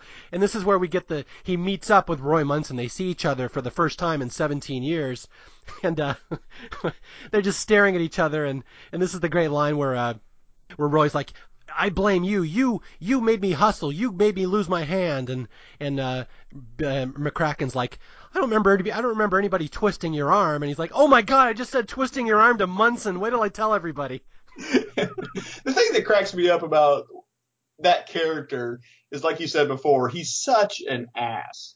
But the media and everybody love him, and I think it's a good kind of study on how you can have bad behavior, but if you're a good athlete, everybody kind of looks the other way. And what we know now is one of the best case studies for that is Brett Favre, which actually wound up in another Farrelly Brothers movie. So it's like the interesting little full circle there. As you say, they run into each other and he kind of eggs on uh, Roy, and Ishmael winds up taking a swing at him to defend his buddy and punches a wall with his bowling hand and winds up breaking his hand, which then kind of drives the next part of the movie. Yeah, so Ishmael breaks his hand and he's no longer going to be able to bowl. And again, he's the meal ticket. He's the one that Roy has been training. So it looks like they're all screwed. That their their money maker has broken his hand. He's not going to be able to bowl. And there's a subplot here, I think, where Claudia turns out she knew McCracken for many years ago. You know what? It's like it's very odd because he says, "Hey, we had some good times. I remember Chicago," and then kind of goes off, and Roy kind of gives her a disgusted look, but they never really talk about that ever again. It's just like, hey, they used to know each other.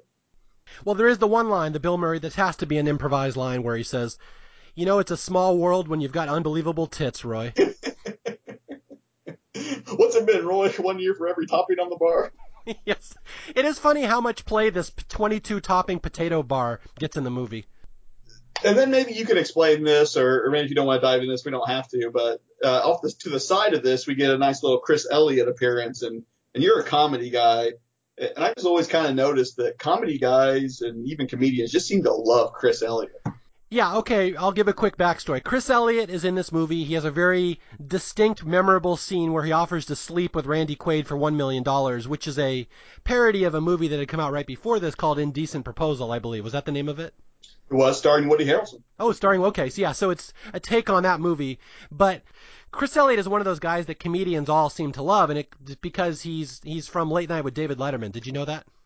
I did. Okay. Yeah. Yeah, he was one of the top writers on Late Night with David Letterman back in the 80s, back in Letterman's peak years, and he came up with a lot of the more bizarre conceptual stuff. So he's kind of a comedian's comedian. Like my wife cannot stand Chris Elliott. My kids have watched Get a Life, his TV show, and they will not watch one more minute of it. They think it's the worst thing ever. But he he's very hit or miss, but very conceptual, kind of like Will Forte or Kyle Mooney, stuff like that. So that's he's it's odd to see him here as as this a perverted uh, uh, businessman, but yeah, he just shows up here for a second and then he's gone. Although I just noticed today he gets sixth billing in the movie, so good for him.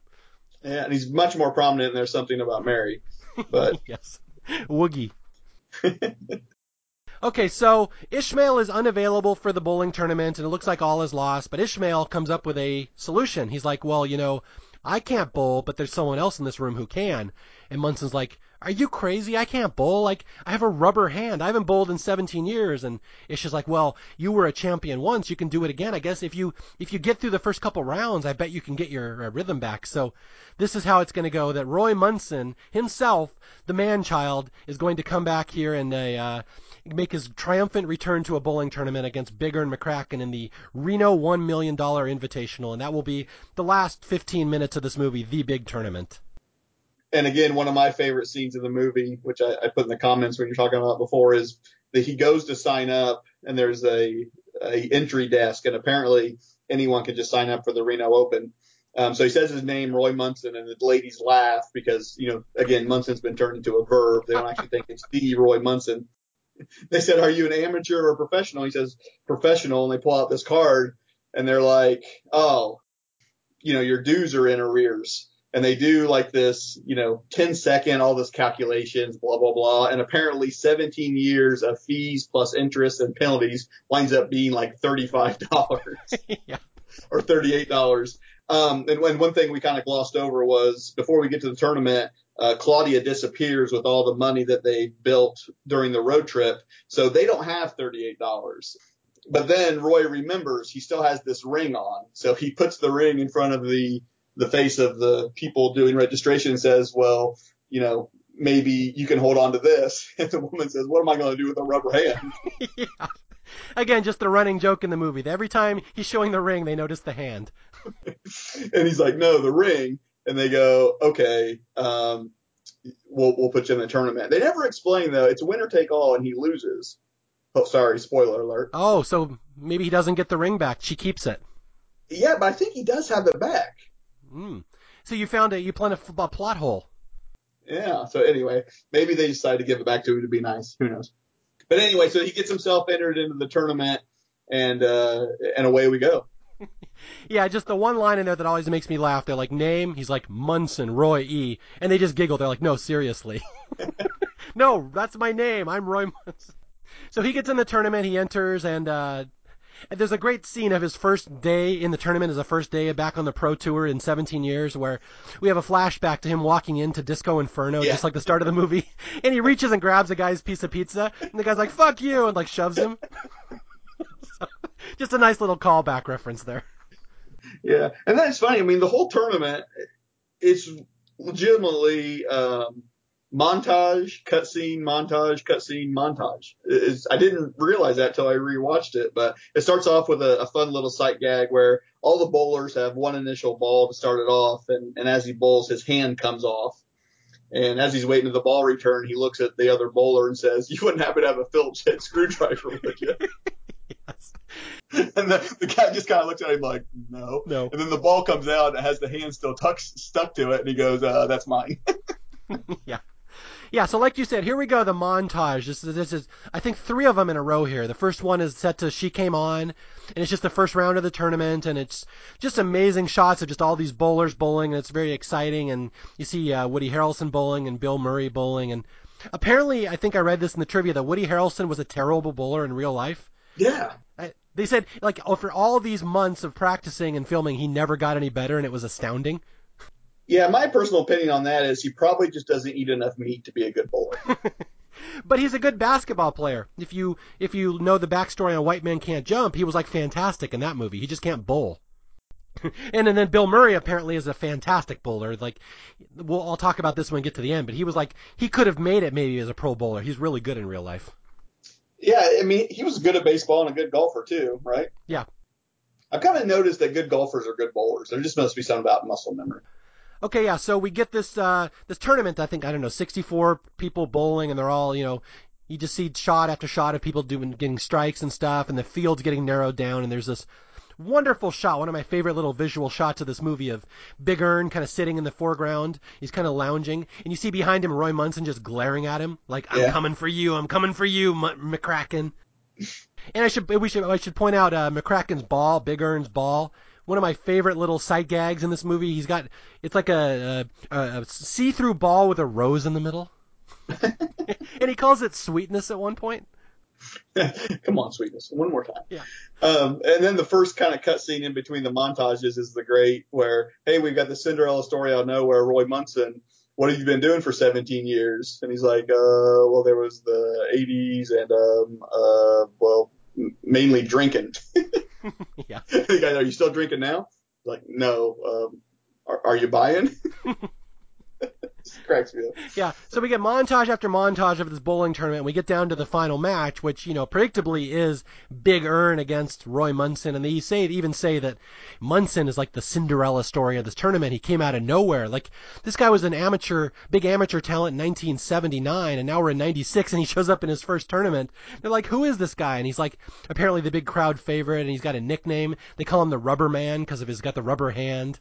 So we get this this big build up to the championship match of this big underdog story, Roy Munson against the greatest gladiator legend of all time, Big Ern Ernie McCracken, and the announcers here are just going so over the top. I'm trying to remember what do they say? I have it written down here. They said, "This guy, such a nice guy, Ernie McCracken. He's going to win a lot of political office one day." And at one point, in the championship match, they have this woman runs out and kisses Roy Munson, and that's uh people may not know this now. That's Morgana, the kissing bandit. She was right. famous in the 80s. She would run onto baseball fields and kiss people and get arrested. And she was this huge, big-breasted woman. It was kind of a thing. So they give her a cameo in this movie. She runs out and kisses uh, Munson, and then Big Ern, of course, takes her hand gallantly and kisses it like a knight. And the announcer's like, "How gallant is that? Oh, this man is going to be such a great politician one day." And as they're saying that, he cops a feel. You can see as he's shoving her aside. How gallant. Uh, yeah, it just gets back to the whole Big Ern had everyone snowed over. We didn't even talk about the United Fund. Yeah, there is the commercial right at the start of the tournament for the uh, United Fund, which talks about what a great role model Ernie McCracken is, and what a great humanitarian he is. How he sponsors a child, a different child, in every town that the bully bowling tournament goes to. And if you watch the commercial, it's really just him hitting on their hot moms in every scene. So like every town, he's got some hot mom he's banging, and he passes off as he's sponsoring their kid. The kid's like, sometimes Mr. McCracken's there in the morning before I wake up. Yeah.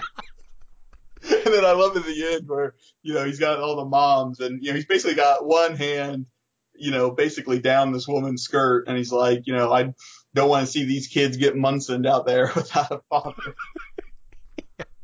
Yeah, so this the this tension between Big Ern and, and, and the rubber man, Roy Munson, is just palpable at this point. And so we get to the final match and it's just fantastic. This whole like every shot in this last tournament I love. Even my wife was watching it today and she doesn't even really like this movie, but she'll watch this last tournament because she thinks it's so funny where they play uh Showdown by ELO is the music that they play.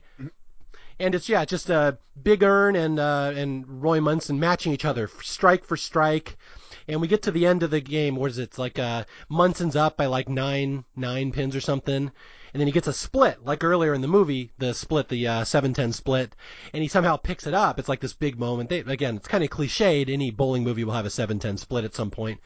Munson picks it up, and basically. Roy Munson is winning this tournament, and he's ahead by 29 pins going into the last the last frame, where basically for Ernie McCracken to win this tournament, he gets three balls left, and he has to get a strike on every one of them, and he'll win by one pin. And uh, this is one of the great all-time real-life movie moments here, where Bill Murray is going to do something pretty extraordinary. Yeah, so he needs the the turkey, and from everything that I've read, the directors thought that hey, it's probably going to take him, you know, eight to ten balls to bowl three strikes, but they were very clear with the crowd. Hey, after the first one, you know, cheer. After the second one, cheer louder, and after the third one, sort of erupt. And it turns out that Bill Murray just walked up and bowled three strikes on the first three balls. And so the crowd reaction you see in there is just a legitimate, holy shit, this guy really just did that. Yeah. And that's why it was so loud and enthusiastic. Yeah, anytime you watch this scene, watch those last three strikes because Bill Murray legitimately did that on his first three tries. And when you see the crowd go insane, they literally just did that. That's their natural reaction to the legend of Bill Murray, not only improvising every bit of dialogue in this movie, stealing every scene, but pulling off pulling off three strikes in a row when he needed to, and it's just amazing. And then you get the great after he bowls the third strike, he starts laying down on the lane and just spinning in circles and then he gets up and he shakes Roy's hand and pulls out his rubber hand and throws it into the crowd.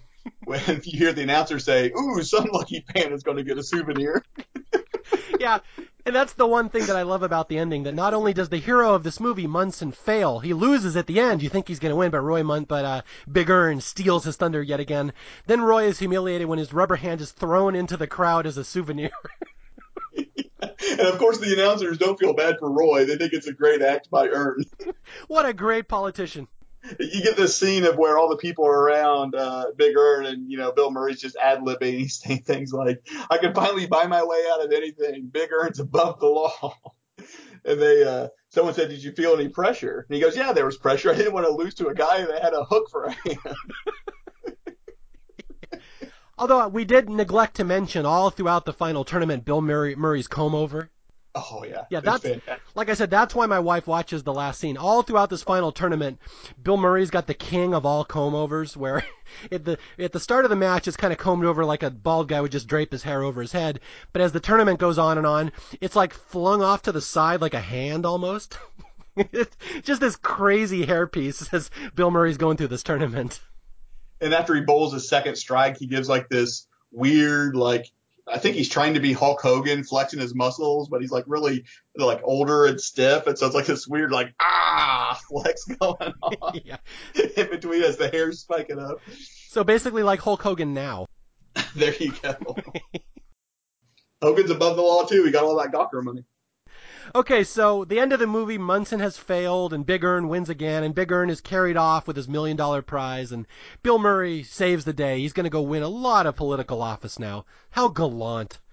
And so uh, there actually is a happy ending to this movie. You kind of forget about this part where where it turns out that Roy Munson, even though he lost the tournament, he gained some valuable insight about what it's like to be a mature adult, and he's somehow rewarded by the fact that Trojan Condoms wants to make him their their spokesman because he's known as the Rubber Man. So he gets like a five hundred thousand dollar uh, check, and he goes and saves Ishmael's farm. He goes and pays them off, and he and Claudia make up. And it turns out that Claudia stole all the money from the gangster. The gangster had bet for Big Ern to win the tournament, so she doubled their money.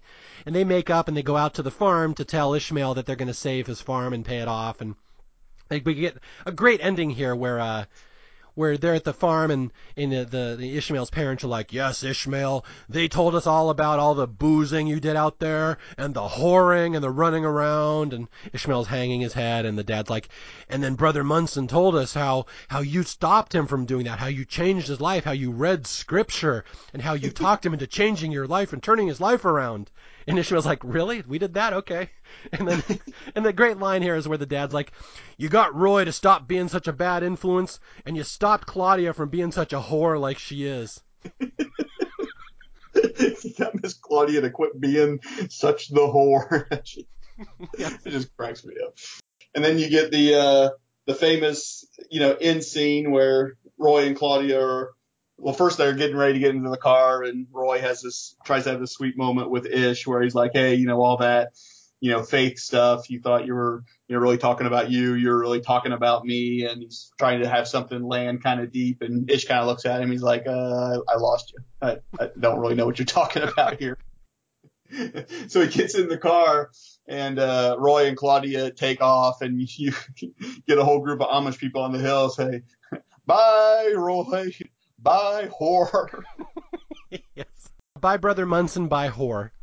Those are the last two lines of the movie as they Roy and Claudio drive off in the sunset and they're apparently a couple now and friends and that is the end of the movie, the heartwarming Kingpin I believe Dennis and I would both argue the Farrelly Brothers masterpiece that never got the attention that it deserved at the time, but it's so heartening to see how many people love it now.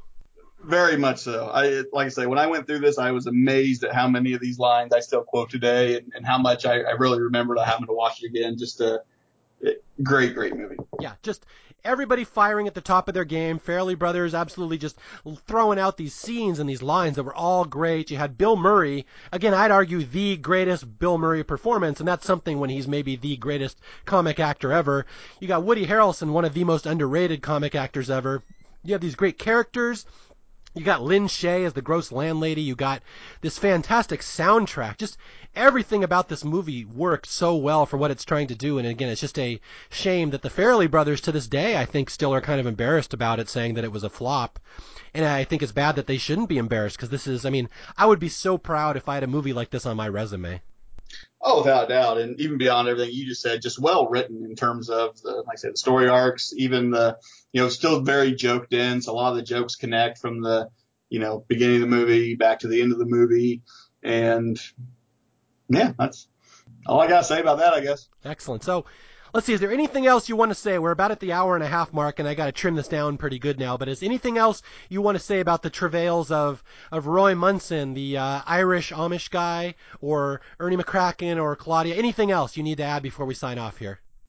I think that's about all. I mean, like I say, I could probably go through and you know do a laundry list of the uh, some of the other running gags, but we would be here for another about two and a half hours. Even though the one thing that I really like is the scene where he's flossing. It's not necessarily because he's flossing. It's because he asks, you know, what are you doing? He's like flossing.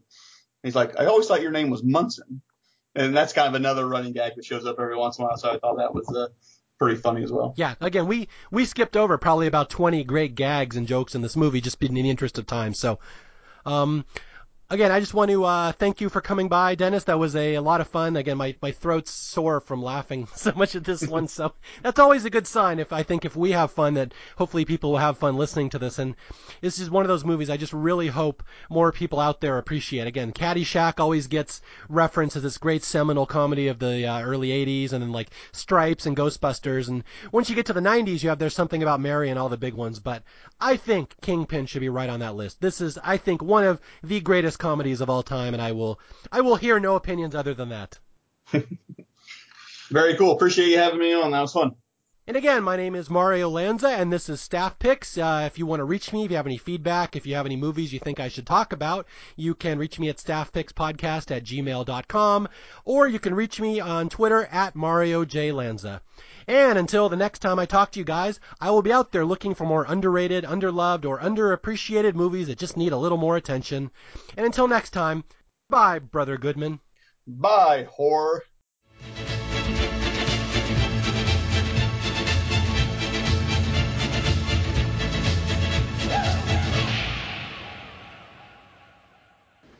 Hi, what's your name? Munson, Roy E. Seriously.